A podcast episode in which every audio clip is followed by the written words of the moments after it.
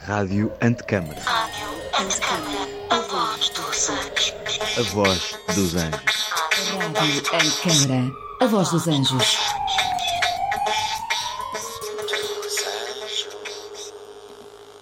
Estamos em direto a partir do estúdio da exposição Sound It, residência da Rádio Antecâmara na Garagem Sul do Centro Cultural de Belém e em transmissão online para todo o mundo.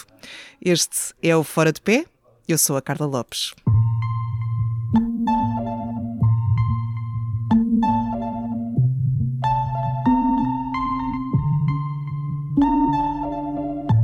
Sejam então bem-vindos a esta emissão, bem-vindos a todos os que nos acompanham online, à distância, e a todos aqueles que estão aqui conosco na garagem sul do CCB.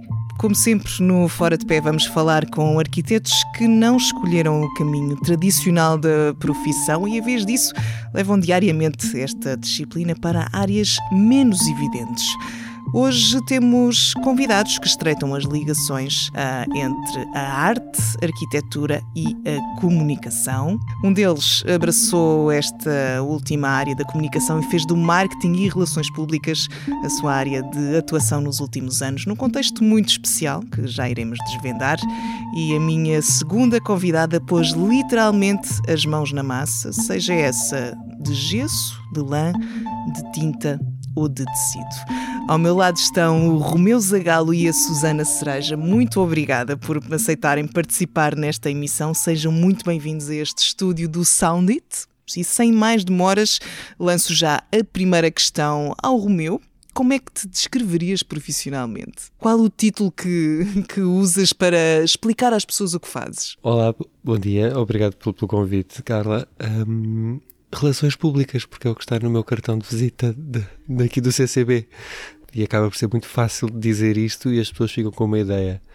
Mas hum, a verdade é que dentro daquilo que são as relações públicas eu não consigo definir exatamente o que é que, o, o que, é que eu faço porque é tão variado que, que é difícil. Uh, e, e, portanto, dificilmente teria esse, esse, esse essa facilidade de me, de me definir numa só palavra. Isto agora parece um bocado pretencioso, mas, mas, não, mas não, não é nesse sentido, é mesmo porque, porque eu consigo fazer tanto num dia estar, estar a preparar um, um olha, fazer uma entrevista aqui na rádio, preparar uma inauguração desta exposição, ou no dia a seguir a tentar organizar o mercado e a fazer a planificação de, tudo, de tudo o que isso exige, a começar obviamente pela, pela, disposição das bancas, até escolher as próprias bancas, um bocadinho de curadoria, ou no dia a seguir ir, ir receber alguém que, que que, que vem visitar o CCB e que, ou que vai ter aqui uma performance, ou depois estar no espetáculo a, a ouvir reclamações. Eu, quando te apresentei, disse que estavas num, num contexto de certa forma especial, porque o, o, estando ligado ao CCB, estás sempre em, em contacto com exposições como esta, uh, ou seja, a arquitetura anda sempre ali a, a rondar-te, mais ou menos. A arquitetura não não só me ronda, como eh, faz parte de quem eu sou. Eu, ainda ontem estava a dizer isto a uns amigos. Eu estudei arquitetura, fiz seis anos de curso, como, como praticamente toda a gente, e, e foi a experiência mais longa uh, profissional, digamos assim, que tive, e isso marca, sem dúvida. Portanto, a arquitetura está comigo e eu cheguei aqui através dela, aliás, através da Garagem Sul, e, e, e é algo que não consigo dissociar-me. Uh, isto agora vai parecer também um bocado um, pretencioso, mas a arquitetura não é, não é só fazer casas, é uma coisa que nós batalhamos muito aqui, é muito uma forma de, de, de pensar e de, e, de, e de ver, é uma forma de estar e, portanto, eu não consigo dissociar-me disso porque faz parte de quem eu sou, na verdade. Susana, como é que respondes a este, esta questão do, do título?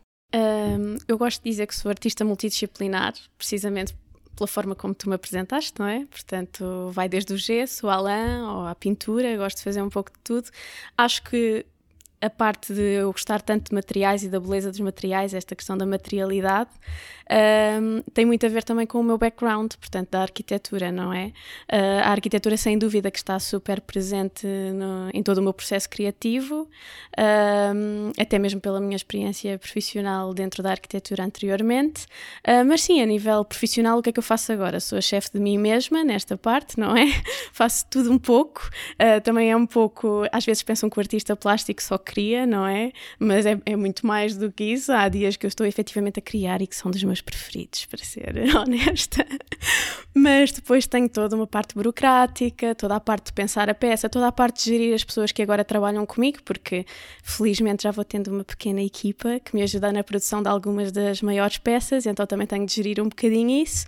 Mas sim, sou artista multidisciplinar, que agora mais focada no têxtil, ultimamente, mas que adora misturar o têxtil com espelho, com pedra, com, com ou seja que material for, e é isso que acho interessante, tirar os materiais um bocadinho do seu contexto habitual e trabalhá-los a esse nível.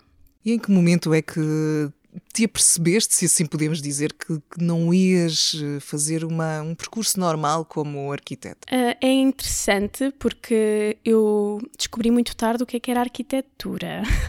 Portanto, eu quando era. Eu sempre desenhei e pintei, comecei muito cedo a pintar. A primeira pintura, tipo de pintura que fiz foi a óleo, portanto, comecei logo por uma das mais difíceis, assim, quando eu tinha 12 anos, de forma autodidata, não sabia no que é que me estava a meter.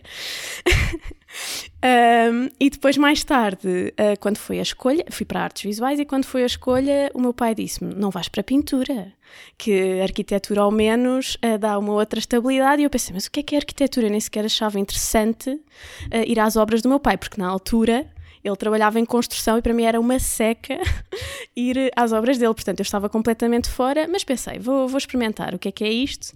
Meti arquitetura e depois, em segunda ou terceira opção, coloquei pintura na expectativa de não entrar em arquitetura, mas entrei. Uh, indo para a arquitetura, adorei. Portanto, foi assim, expectativas mais do que superadas adoro projeto, adoro criar espaço, adoro tudo o que tem a ver com arquitetura, ainda hoje, uh, mas percebi cedo que a arquitetura tinha muitas falhas uh, e o que me interessava era a criação e o desenho.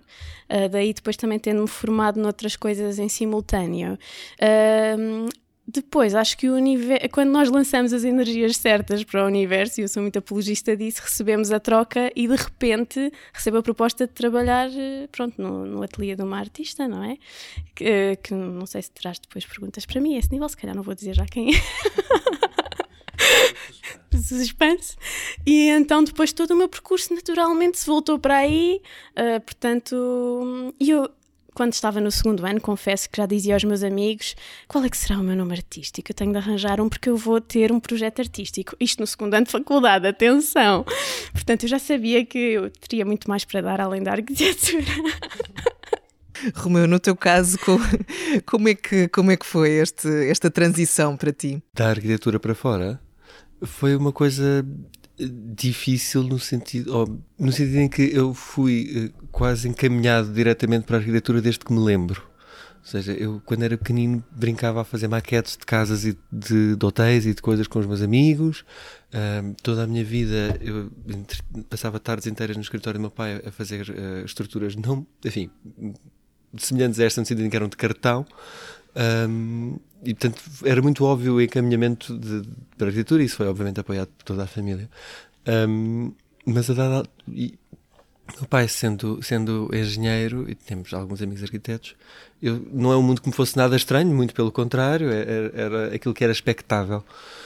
Um, e a dada altura, durante o curso, eu comecei a perceber que se calhar a, a, o modo de trabalhar em arquitetura não era uma coisa que me interessasse uh, por aí além, porque tenho, eu gosto da forma de pensar, não necessariamente de, de, depois da prática, até porque não, não, não sei se sou brilhante. Um, mas tive a sorte de fazer Erasmus uh, em França, onde eles são altamente, pelo menos a minha faculdade, altamente teóricos, um, a níveis uh, absurdos. E. Um, e isso foi muito bom enquanto abertura de, de, olhos, de perceber que de facto arquitetura, ou estudar arquitetura, não implica em ponto absolutamente nenhum que eu tenha que ir trabalhar para um ateliê de desenhar uh, edifícios. uh, é verdade, posso fazer muito mais com isso, posso fazer investigação. Na altura era por aí que eu estava. E depois eu lentamente fui tendo várias oportunidades. Um, ali no final do, da reta final da, da tese, uh, abri um, comecei um projeto de, de, de, design, um estúdio de design, em que comecei a fazer design gráfico, é uma coisa que eu gosto imenso também. Um, comecei, entretanto, comecei a escrever, percebi que, que, que fazia sentido. Depois queria muito trabalhar na, na, na Trienal, porque lá está, eu, eu, percebi rapidamente que queria trabalhar com arquitetura, mas não necessariamente em, em, em projeto, em, em, gabinete. E tanto fui tentando procurar por aí, depois foram surgindo oportunidades e fui, fui, fui navegando-as. Portanto, foi, não houve um momento, houve uma continuidade. E já começaste a responder à minha próxima pergunta, que é como é que se manifesta, como é que se manifesta ainda o pensamento arquitetónico na tua atividade? Precisamente assim, precisamente assim. É, é, é uma capacidade. Eu acho que a Faculdade de Arquitetura deu, uh, deu duas coisas muito boas. A primeira é uma capacidade de, de, de programação, ou seja, de pensar e de projetar, literalmente e, e de pensar com antecedência e programar. E a segunda, uma capacidade de desenrascar enorme. Porque, por um lado, é aquilo que nós pensamos que queremos que aconteça e, e a forma como tudo isso se desenha, outra coisa é a, a, consequência real daquilo que estamos a fazer e todo o universo de um, imprevisibilidade que, que advém, por exemplo, de uma obra, ainda quando estávamos a falar sobre isso. Uh, e saber combinar as duas, saber adaptar um plano a um imprevisto e saber usar o imprevisto, o imprevisto ou trabalhar o imprevisto de forma a que ele se integre no plano é uma arte que, que não é fácil e, e, e, que eu tento aplicar. Susana, no teu caso, uh, tocando aqui no, no assunto da, da formação, tu, para além do curso de arquitetura, sempre estudaste outras coisas? Uh, sim, uh, então eu fui para a arquitetura, mas depois no segundo ano eles deixavam de ter desenho. E eu tentei mudar o plano curricular do curso de arquitetura como se fosse uma coisa muito simples.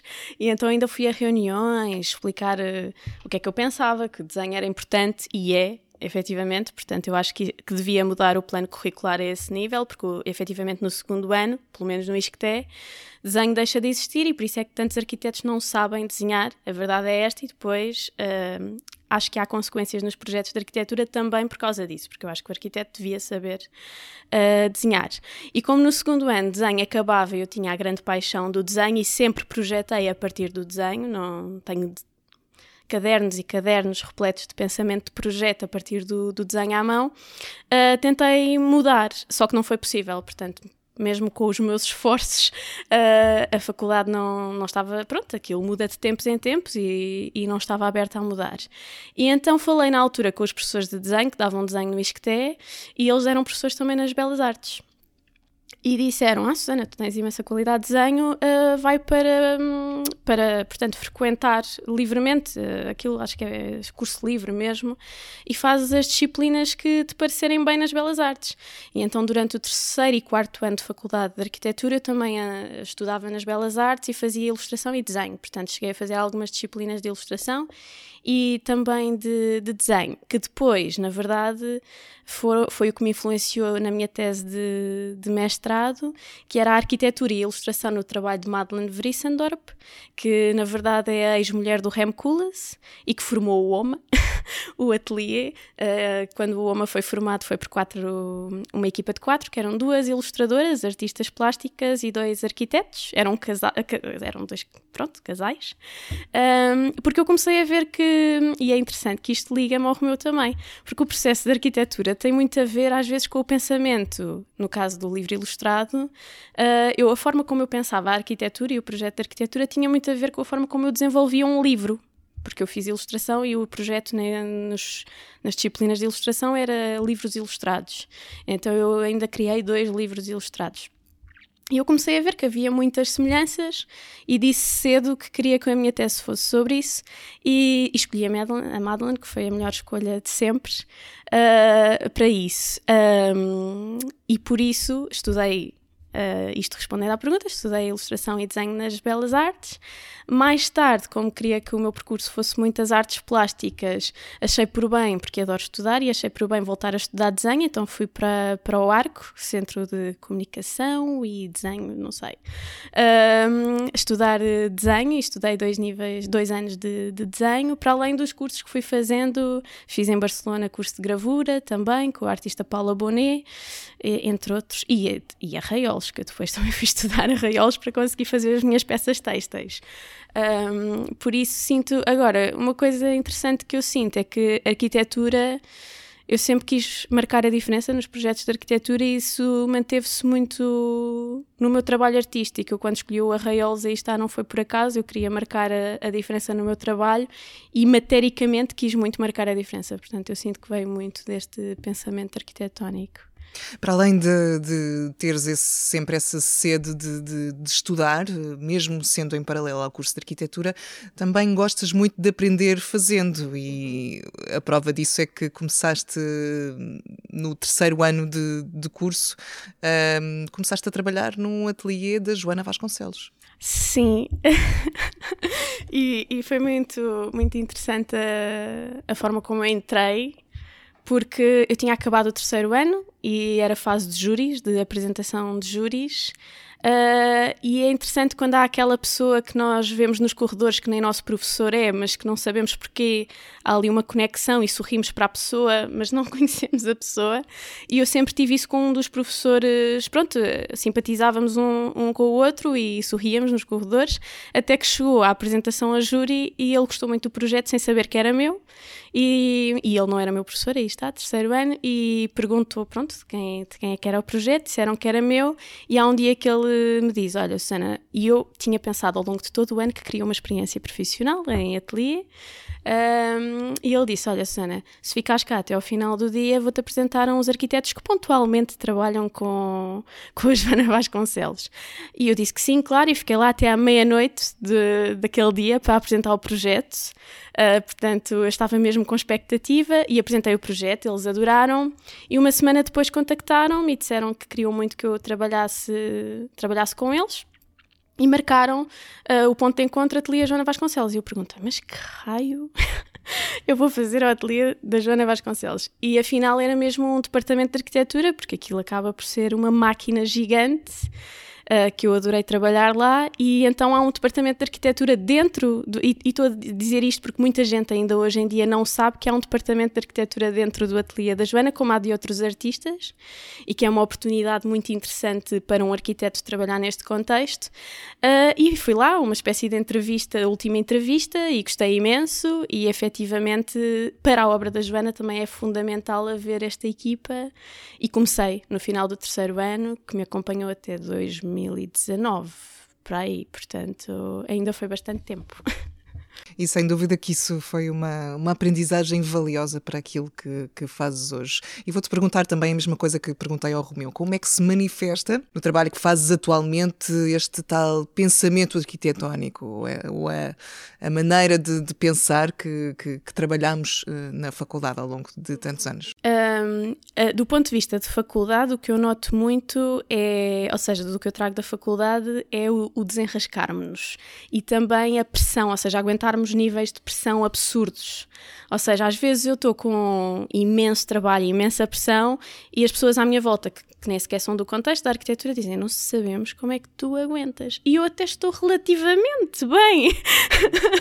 uh, exato, até estou relativamente bem e depois percebo que é do meu background. Portanto, além de que a arquitetura ajuda-nos a entender tantos softwares hoje em dia e tudo, que também nos dá imenso jeito depois para tudo o que nos deparamos. Aí está, no meu trabalho eu consigo ser videógrafa, Consigo ser, eh, claro que pode não ser uma videógrafa de topo, mas consigo fazer vídeos e editá-los, consigo ser designer e fazer eh, posters e convites e tudo mais, que eu sei que para um, um, artista que não tem, porque já me deparei, tenho entretanto muitos amigos artistas, como é natural, e, e muitos acabam por não ter tanta facilidade em certos meios como eu tenho e que eu sei que vem daquele contexto. Uh, depois, por, é engraçado que tenho-me apercebido disto também uh, com o tempo que efetivamente eu comecei a trabalhar no ateliê da Joana e eu era uma das arquitetas daquele ateliê. E lá os processos, uh, portanto, a Joana tem uma ideia, leva-nos a ideia e nós vamos explorando com visitas diárias dela, semanais ou diárias, vamos explorando a peça, a obra da Joana, tecnicamente e às vezes plasticamente, mas sempre com ela ao lado.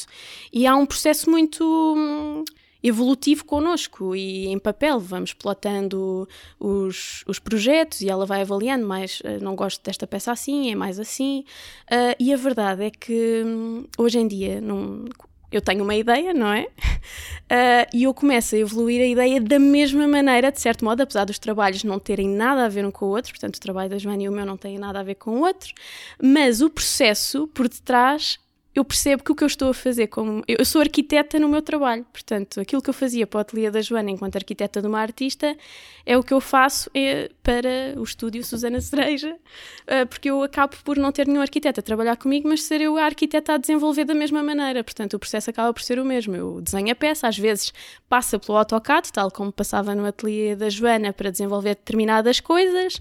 Eh, por vezes, eu agora, por exemplo, comecei a explorar a tridimensionalidade nas tapeçarias, faço maquetes das tapeçarias, que é uma coisa muito de arquitetura, que é para perceber, ok, isto se calhar podia sair um bocadinho, ser em tridimensional e cartão, portanto estou a fazer em cartão e papel maquetes do que vem a ser uma tapeçaria, portanto acho que tem tudo a ver, uh, até que depois vem a parte da produção, tal como também havia no ateliê da Joana, portanto é tudo muito semelhante no processo. Olha, vamos fazer um, um, aqui um salto ao passado para, para falarmos de, de formação. Vocês estudaram ambos em Lisboa, em escolas diferentes, o Romeu na, na Faculdade de Arquitetura de, da Universidade Técnica, na, na FAL, Lisboa, sim, e a Susana no, no ISCTE. Começava por ti, Romeu, o que é que mudarias na tua formação? Se é que mudarias alguma coisa? Na minha formação, daquilo que me foi dado, um, um bocadinho menos de modernismo. Um, digamos que uh, uh, modernismo e foi, foi, foi muito útil na altura que aconteceu. O Corbusier é um teórico da arquitetura com muita, com muita, uh, com muito crédito, mas não era necessariamente um grande arquiteto. As casas dele não são simpáticas de se morar. Eu já tive essa experiência, não conheço pessoas que gostem. Uh, mas do ponto de vista teórico, incrível. Uh, mesmo.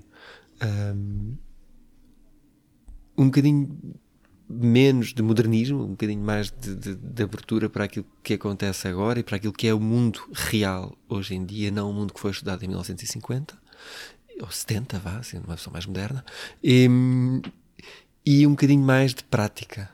Uh, foi uma coisa que eu senti sempre, e vários colegas meus nós falámos sobre isto, uh, que nos falhava é que nós estamos a desenhar e às tantas há um há uma.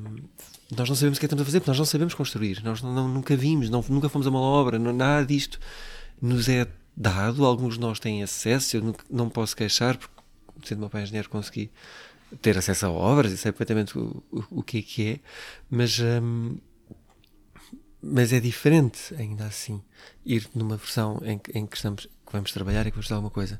E agora que estou a falar também de um outro detalhe que que a mim me incomodou muito e que, com o qual sofri um pouco durante, durante uh, o curso. Aliás, são dois detalhes. Que é uh, o primeiro que vem um bocadinho ao encontro daquilo que, que a Susana estava a dizer, do esforço, que é esta ideia de que nós temos que estar. A única forma válida de trabalhar é estar no limite das nossas forças. Isso está muito errado. Uh, e a segunda coisa é. Um, o hibridismo, no sentido, ou a indefinição, que em Portugal, isto é uma coisa específica que, pelo menos na minha faculdade, nós, eu sentia muito e que me, que me enervou sempre, que é dão-nos um, dão, dão um desafio para fazermos um projeto de arquitetura. E nós começamos a desenvolver e vamos todos lançados e, a coisa fica incrível. De repente, ah, mas isso é caro. Ouça, mas ninguém, pediu, ninguém me deu um orçamento quando pediram isto. Eu posso forrar as paredes a alabastro se quiser, porque não, não fazia parte do desafio vamos sair um, eu senti isso muito na faculdade, que era, por um lado, estão-nos sempre a pedir, ah, sejam mais criativos, sejam mais inventivos, sejam mais fora da caixa, e por outro lado, quando nós começávamos a ser muito fora da caixa, ah, mas isso é caro, isso já não dá, isso é mais difícil, depois não sei o quê, depois o empreiteiro não vai deixar. Ouça, é, é, não vai ser construído, deixem-me. Querem que eu seja criativo, vamos, sejam coerentes convosco próprios e, e permitam-se também isso. Ou então não, então a versão oposta que é uh, não, nós estamos a construir coisas reais, estamos a preparar-nos para construir coisas reais, então vamos pôr tudo balizado dentro de, da realidade física, que também é muito válida e muito útil, se calhar até mais útil porque a parte do trabalho é construir, mas às vezes essa essa indefinição é, era, era complicada. E se lá está, o acharmos que temos de estar sempre no limiar das forças. O equilíbrio entre o pragmatismo e, e a exploração, digamos. É, tudo bem, só que é uma escola e, e nós na escola não vamos. Uh, podemos, de facto, e, e, até pode ser um exercício divertido uh, fazer, pôr os alunos a construir de facto uma coisa. Uh, e acho que super válido. Se alguém estiver a ouvir e quiser pensar sobre isso, por favor, acho que eles vão adorar. Mas um, e vão aprender imenso, toda a gente. Mas um, é isto: é, é, é perceber que se é uma escola que queremos explorar, não tenhamos medo, sem medos. Vamos fazer casas que não são habitáveis, mas que nos ajudaram a pensar na forma de espaço em composição qualquer coisa. Susana, para além da falta do desenho que, que já referiste, uh, o que é que te fez mais falta durante o curso de arquitetura? Uh, então, eu, eu também lido muito bem com a frieza das pessoas e a brutalidade, a verdade é esta, mas humanidade. Compreendo também. Porque, pronto, eu nunca fui aquela pessoa de ir para a casa de banho a chorar e nada disso, mas tive muitos colegas que passaram por isso e que é pela brutalidade dos professores. Portanto, os professores não têm uma, o tato e empatia com os alunos e há coisas que podem ser eles que não sabem fazer, mas há outras que notoriamente eles estão a esforçar-se e, e não há simplesmente cuidados. Um, depois outra coisa é, andamos todos nas nuvens, ninguém sabe, toda a gente pensa que o final do arquiteto é ir parar um ateliê. Uh, se calhar ninguém aí está sabe que se calhar pode trabalhar para artistas plásticos, ninguém sabe que os centros comerciais têm departamento de arquitetura também e que dá para trabalhar num El Corte Inglês num departamento de arquitetura ou na Sonai no, na parte de arquitetura, um, em feiras. Uh, há muitas coisas que os arquitetos podem fazer, mas isto é um erro também nas belas artes, nem é só na, no ateliê de arquitetura. O artista pensa que só pode sair e criar, e o artista pode ir para galerias, pode ir uh, trabalhar mesmo como colaborador, etc. E portanto há aí uma data de caminhos que não são mostrados ao, aos estudantes.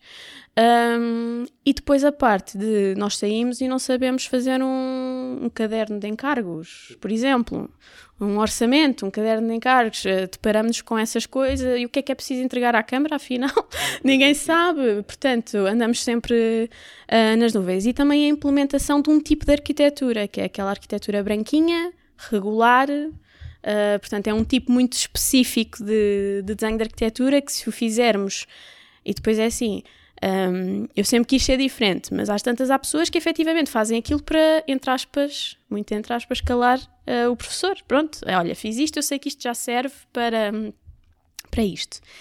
Uh, e, e, sem dúvida que o ponto de vista do desenho, desenharmos ajuda muito a descobrir muita coisa para, para os projetos. E um professor que me marcou muito nesta parte uh, foi o professor José Neves, que eu também acho que esteve aqui na antecâmara, o arquiteto José Neves, uh, e que, pronto, ele, todo o processo dele de projeto é muito pelo desenho também, e ele tenta muito incutir isso, essa parte nos alunos. Um, portanto, nesse aspecto foi um professor que me, que me marcou. Uh, mas sem dúvida que eu acho que é isto, é haver humanidade. Ah, ah, e depois aí está, como o Romeu, eu concordei com tudo o que o Romeu também disse, de ter, parece que temos de estar sempre no limite de trabalho, se temos uma entrega num na, na sexta-feira. Se tivermos a explorar projeto até quarta, quinta, ideal. Portanto, ficas com um dia para fazer desenhos técnicos e maqueta à escala 5 e, e, e isto é bom frisar, porque isto é mesmo um problema. Nós estamos aqui a rir. Mas é muito grave porque há pessoas que ficam muito mal e há muita gente que sai da arquitetura por causa disto, porque tem experiências tão más que eu tive um amigo meu, que posso dizer que é o meu melhor amigo, que teve ataques de ansiedade há por causa do curso de arquitetura e da forma como os professores o tratavam e da pressão que nos é imposta. Tudo bem que ficamos com muita ginástica para lidar com muita coisa, mas podemos adquirir essa ginástica de outras maneiras. Há uma coisa que por acaso, nisso vou dar nota 10 à arco, uh, à escola, não há notas. Portanto, o professor vai avaliar e avalia-te pela qualidade de isto está no bom caminho, isto não, olha, tens de ir mais por aqui, isto não foi bom. Pronto, não foi bom. Ou isto está, está mal, pronto, tens de entender que. Ou então está muito bom, está excelente, é mesmo isto. Mas nunca há nota, não há um valor. E isso, parecendo que não, por um lado as pessoas esforçam-se porque querem é ver o a, coisa boa, não é? Querem chegar ao excelente, uh, de ouvir o professor a dar um bom feedback. Uh, e por um lado, eu noto que é muito menos, há muito menos ansiedade. Tanto que quando eu entrei no primeiro ano da, do ar, que isto aconteceu, portanto estava a professora a apresentar e havia pessoas como eu que, portanto, já tinham estudado muito e que estavam ali, depois havia aquelas pessoas que acabaram o secundário e estão ali a, a iniciar. E o professor estava a dizer que aquilo ia ser duro e não sei o quê, e eu estava literalmente braços cruzados a olhar para o professor, mas super tranquila. E houve quem me perguntasse, como é que estás tão tranquila a ouvir isto tudo? E eu respondi, eu fiz o curso de arquitetura. Pois há coisas que são peanuts para nós. A verdade é esta, pelo menos para as pessoas que, pronto, também depois há as tais pessoas que tiveram ataques de ansiedade e que saem da arquitetura e que já não aguentam mais e que querem uma vida tranquila. E, mas pronto, para quem conseguiu passar por isso de uma forma mais saudável, realmente depois há outras coisas que se tornam muito hum, simples. Um reforço de resiliência, quase. Sim. Sim, eu por acaso, das palavras que eu mais gosto são persistência, resiliência e dedicação. São assim esta. E acho que resiliência é tudo. Gosto muito da palavra resiliência. O aspecto humano e também o aspecto de, da saúde mental é, é, é um talvez um, uma lacuna ou, algo que, que não se costuma referir muito nesta questão de, de discutir uh, escolas e cursos de arquitetura e é um aspecto interessante vocês mencionarem isso uh, porque nestas nestes programas que tenho feito no âmbito do Fora de Pé, tenho conversado com uh, profissionais que, que, que, são arquitetos e que fazem outras coisas, e esta pergunta aparece em todos os programas, e vocês foram os primeiros a, a referir o aspecto de, do tratamento humano e das consequências eh, do, da sobrecarga de, de trabalho, que é uma sobrecarga esperada, e as consequências que isso pode ter uh, nos, nos alunos. Uh, eu pegava neste aspecto para encadear a minha próxima pergunta, que é este desvio do caminho tradicional do arquiteto, no vosso entender, é uma questão geracional? Talvez, talvez me pareça a mim geracional o facto de, de vocês mencionarem o aspecto da saúde mental, que é uma questão que esteve, que esteve, digamos, oculta e agora começa a vir, a vir ao de cima porque é de uma importância inegável para, para todos. E, e aproveitava para fazer aqui um parênteses e explicar que, que vocês nasceram nos anos 90 Ainda não tínhamos tocado nesse, nesse aspecto uh, durante, durante esta emissão. Um, e, e volto então à, à questão: uh, quanto disto é geracional? Uh, eu acho que há uma coisa que a nossa geração faz e que ainda bem, que é ir a, em busca dos seus sonhos.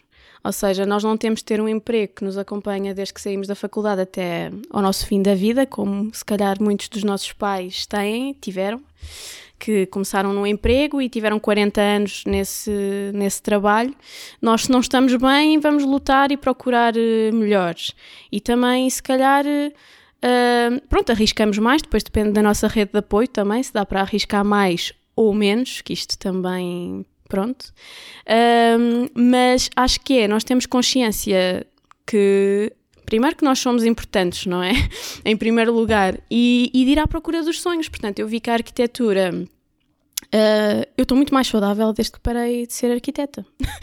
portanto, mesmo, eu estava até, até a, nível, a nível físico, portanto, o nosso aspecto, tudo muda, começamos a cuidar-nos melhor, portanto, eu costumo dizer isto, eu estou muito mais saudável desde que deixei a arquitetura full-time. Um, e, e, depois é quando percebemos que a vida torna-se mais, no meu caso, divertida, uh, interessante, uh, com liberdade e, e é ir em busca dos sonhos. Eu acho que é um pouco, ou seja, do que tu realmente queres fazer. Uh, a nossa geração eu olho um bocadinho assim. Eu acho que sim, mas acho que podia ser mais. Ou seja, não é algo que toda a gente, por definição, uh, faça na nossa, na nossa geração. Aliás, eu, eu, obviamente, estudando arquitetura, tenho vários amigos uh, que estudaram comigo e eu acho que muito poucos não estão a trabalhar em arquitetura, ou seja, quase todos eles seguiram o caminho óbvio de que vamos fazer isto. E portanto, não, não sei até que ponto é que é uh, uh, absolutamente generacional. Eu acho que há, que há aí sim uma compreensão muito maior de que de facto fazer arquitetura não é só edificar, construir, uh, literalmente. pode ser muitas outras coisas. E que se calhar, e sim acho que é uma coisa geracional, é, espero que seja, que é as condições. É que é muito importante nós não nos esquecermos que a arquitetura é, no fim de contas, uma paixão, claro que sim, é algo, é uma arte, é algo a que nós nos queremos dedicar, mas é um trabalho. Nós trabalhamos, uh, nós não vivemos da nossa paixão, nós vivemos do nosso trabalho. E para alimentar o nosso trabalho temos que ter paixão, obviamente, e temos que, e temos que ter várias outras coisas. Eu acho e portanto há um limite a partir do qual eu acho que nós, a nossa geração e sim, de modo geral, e não só em arquitetura em relação a tudo mais, nós dizemos não, não ultrapasse, não ultrapasse este limite, não quero ficar em burnout, não quero, não quero sentir que não tenho vida para lá de, do trabalho, porque o trabalho sustenta a vida, não o contrário. E, e, o contrário é, é uma forma muito moderna muito modernista de, de, desta versão de que vivemos para trabalhar. Um, e, e, e, aí sim, acho que é, acho que é, acho que é geracional e, e, tudo mais, mas ainda assim gostava que fosse mais. Mas muitas vezes é o que a Susana também diz, é uma questão de rede, de podermos uh, ou não arriscar ou, ou, ou sair, ou mais do que às vezes arriscar e sair, termos consciência de que isso é uma possibilidade, porque não é óbvio. E outra coisa que eu gostava de motivar as pessoas aqui, a quem nos ouve, uh, continuam, infelizmente, a sujeitar-se jovens arquitetos a situações muito precárias. E depois chamam a tudo estágio hoje em dia. Portanto, a pessoa sai, vamos fazer um estágio durante um ano e tu ou não recebes nada ou recebes 400 euros. E a pessoa trabalha estupidamente durante aquele ano, ou ano e meio, ou uh, estende-se o prazo muitas vezes, depois tem uma subida salarial para 600. Uh, e para os próximos sabe-se lá quanto. e portanto, nós não temos papas na língua. não, é que. Não, e, e temos qualidade, ou seja, tem de se dar valor a, a, todo, a todo um percurso, como tu estás a dizer, que nós fizemos. E, e se estão-te a escolher a ti é porque viram que tens qualidades e tens o perfil para aquele cargo, e portanto só têm de pagar minimamente, decentemente, para a pessoa começar a sua vida, porque nós acabamos o curso de arquitetura com 25, 26 anos, está na altura de começarmos a ser um bocadinho autónomos. E com 400 euros ou mesmo 600 é impossível alguém ser autónomo. Uh, portanto, pois não. não. E sobretudo não é digno uma pessoa que passa seis anos a estudar, que está a tirar um, um, um curso muito exigente. Mas isto aqui é uma crítica não só ao sistema, mas também, perdoem, mas a quem aceita. Sim, sim, sim. A quem sim, aceita. Tipo, nós aceitarmos tipo estágios a 300 euros, primeiro é profundamente errado que, se, que tal coisa existe e que alguém se lembre de, de, de os propor, mas a pessoa que os aceita, e eu, eu tenho certeza que as pessoas que os aceitam é porque estão em situações certamente complicadas, mas está errado. Porque, porque, exato, exato. E depois acharmos que ganhar uh, 900, 800 euros líquidos no final do mês, um arquiteto, já não é mau, já não posso queixar. Não, não. O trabalho que exige o esforço, o, o, a responsabilidade, o stress que exige a prática da arquitetura a qualquer pessoa, atenção, não é só o chefe do gabinete, é a pessoa que está a fazer os desenhos técnicos, qualquer pessoa, não são 900 euros ao mês. Não, e não tem a ver sequer com o estatuto que tu tens, porque supostamente olham para ti como, oh meu Deus, que isto acontece, um arquiteto, sou arquiteto, oh meu Deus, mas depois efetivamente tens condições piores do que sabe-se lá e que todas as profissões têm o seu valor, obviamente, mas outras profissões que não se estudou tanto, se calhar, ou que têm menos qualificações, o que for, mas, portanto, somos os que se calhar estamos a receber pior, portanto... São situações que, precárias que, que são se arrastam há, se calhar, décadas e ainda assim há pessoas da vossa geração que, que ainda aceitam esse tipo de, de condicionantes. Mas gostava muito que geracionalmente me disséssemos que não, até, até porque significa que nos estamos a dar melhor, melhor a nós próprios e a quem vier, oh, quem estiver ao nosso lado, quer que venha antes, quer venha depois, honestamente. E isso era muito útil para toda a gente. Hoje o nosso tempo terminou. Muito obrigada aos dois por uh, se terem juntado aqui a esta emissão ao vivo do Fora de Pé e também a esta residência da Rádio Antecâmara, materializada aqui na exposição Sound It. É uma exposição que podem visitar até dia 4 de setembro. A nossa conversa vai ficar uh, disponível mais tarde em podcast no site da Rádio Antecâmara. Obrigada a todos que nos acompanharam aqui no Centro Cultural de Belém e também uh, em casa, em qualquer parte do mundo, através da nossa emissão online. Eu sou a Carla Lopes, muito obrigada por ter estado connosco. Até breve.